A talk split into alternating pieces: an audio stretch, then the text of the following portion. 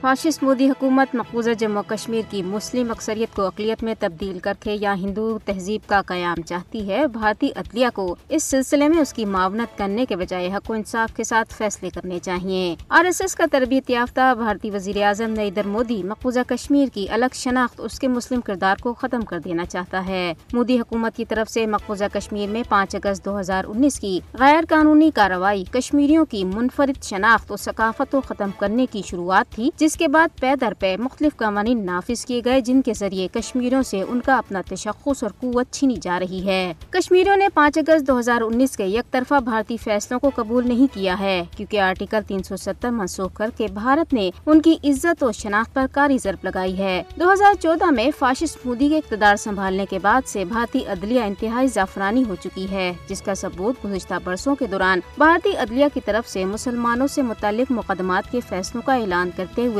ہندو توا نظریے کو ترجیح دینا ہے۔ بھارتی سپریم کورٹ کی طرف سے پانچ اگست دو ہزار انیس کے مودی کے غیر قانونی اقدامات کی توثیق بھی عدل و انصاف سے کھلواڑ کے مترادف ہوگی۔ جموں کشمیر کے مزدوم لوگوں کے حق میں فیصلہ دینا بھارتی سپریم کورٹ کا قانونی فرض ہے۔ سپریم کورٹ نے پہلے ہی آرٹیکل تین سو ستر کی منسوخی کے حوالے سے مقدمات کی سماعت مقرر کرنے کے لیے پانچ سال لیے۔ اب فیصلہ واضح ہونا چاہیے کہ پانچ اگست دو ہزار انیس کو جو کچھ ہوا وہ غیر قانونی غیر آئینی اور جموں کشمیر اور اس کے لوگوں کے مفادات کے خلاف تھا۔ اہل کشمیر کے لیے اپنی منفرد شناخت کا تحفظ زندگی اور موت کا مسئلہ ہے۔ کشمیری چاہتے ہیں کہ پانچ اگست دو ہزار انیس کو چھینے گئے، ان کے حقوق واپس کر دیے جائیں۔ کشمیری عوام اپنے وطن کی خصوصی حیثیت کی بحالی، اپنی منفرد شناخت کے تحفظ اور اقوام متحدہ کی قراردادوں پر عمل درآمد کا مطالبہ کرتے ہیں۔ بھارت پانچ اگست دو ہزار انیس جیسے غیر قانونی اقدامات کے ذریعے جموں کشمیر کی متنازع حیثیت کو تبدیل نہیں کر سکتا۔ دیشنا قابض حکام نے دفعہ تین سو ستر کی مسوخی منسوخی کے خلاف دائر درخواستوں پر بھارتی سپریم کورٹ کے متوقع فیصلے کے پیش نظر مقبوضہ جموں کشمیر میں سخت پابندیاں عائد کی ہیں۔